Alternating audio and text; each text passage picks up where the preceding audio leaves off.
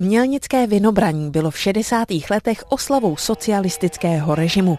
Mělo dokazovat vzrůstající ekonomickou sílu a to paradoxně tím, že se na zdejším jarmarku dalo koupit nedostatkové zboží.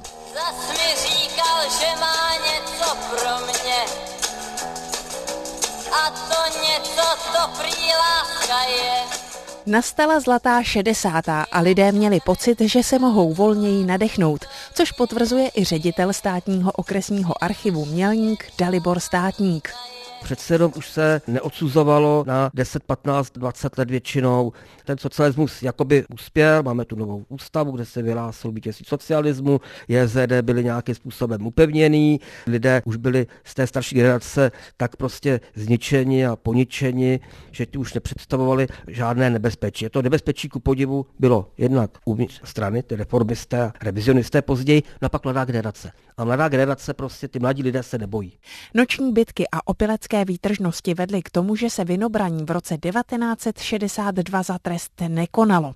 Na další ročníky se ale už sjížděli lidé až z Prahy. Nejvíc provokovali vlasáči, tedy takzvané máničky. Myslím, že v roce 65 nebo 6 se opravdu vážně psalo v Nové Mělnicku, to jsou noviny místní, máničkám bude vstup zakázán. Vše vyvrcholilo v roce 1967, kdy to už nebyla jen oslava výdobytků socialismu. Kromě vtipných vystoupení strýčka Jedličky se začaly zdavu ozývat protistátní výkřiky a hesla. V místní kašně skončilo i piano. 67. lidi vyskočili na pódium a pianistů šoupli do kašny i s pianem. To bylo v odpoledních hodinách.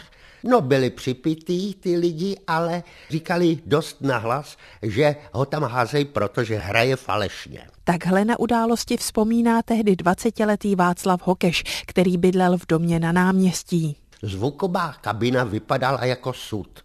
Ty lidi ho vzali a kouleli ho směrem jako k bejvalý drogérii, ale proti těm esembákům.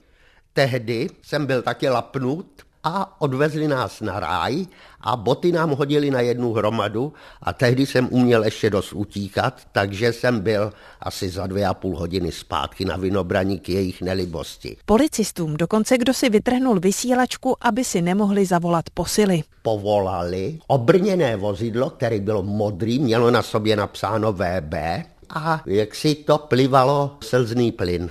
Vzduchem létaly lahve od vína. Devět výtržníků skončilo u soudu. Šlo o dělníky a učně.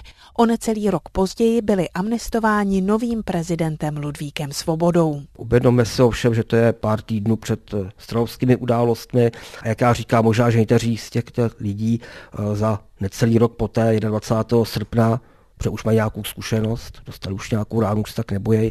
Možná někteří z nich šli pak 21. srpna proti sovětským tankům. Bára Kvapilová, Český rozhlas Region.